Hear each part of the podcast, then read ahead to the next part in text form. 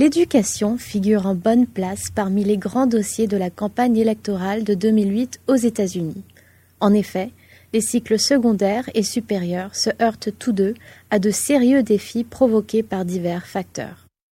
La loi du programme d'éducation No Child Left Behind, c'est-à-dire aucun enfant ne sera exclu, a été adoptée en janvier 2002 en réponse à de nombreux appels à la responsabilisation des écoles primaires, des collèges et des lycées aux États-Unis. La loi repose sur le principe que l'établissement de solides normes scolaires représente le meilleur outil d'évaluation des résultats des élèves et des enseignants. La loi oblige également les gouvernements des États fédérés à établir des normes d'enseignement plus strictes pour leurs écoles et de les satisfaire, sans quoi ils perdront accès aux fonds fédéraux.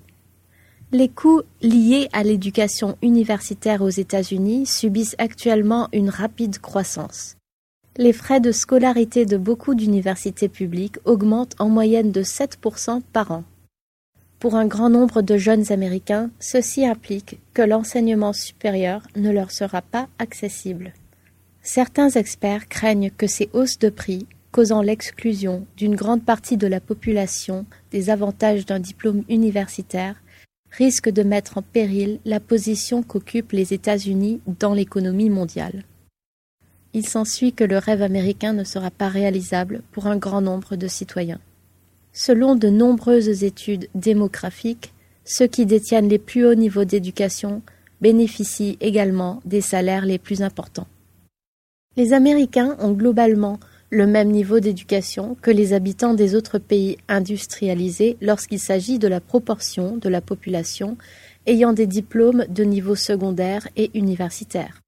Par contre, sur le plan de l'acquisition de connaissances, les élèves et étudiants américains sont souvent en dessous de la moyenne des pays développés.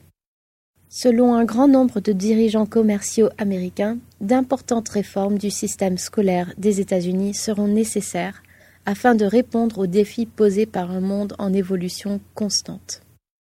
S'il est élu, M. Barack Obama souhaite augmenter le budget du programme No Child Left Behind. Il a déclaré souhaiter que les maths et les sciences deviennent une priorité nationale et veut recruter plus d'enseignants dans ces matières. Pour ceci faire, Barack Obama propose de payer les études des enseignants pendant quatre ans, à condition que ces derniers s'engagent à enseigner pendant quatre années au moins après leur formation.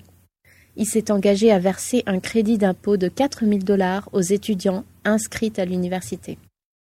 Monsieur John McCain pense que les écoles peuvent et doivent se faire concurrence pour attirer les meilleurs enseignants et récompenser ceux dont les élèves réussissent le mieux aux examens. Il est convaincu que les élèves doivent pouvoir choisir leur école publique pour recevoir le meilleur enseignement possible et que toute aide fédérale doit être versée à condition que les parents puissent choisir l'école de leurs enfants et que les écoles obtiennent de bons résultats.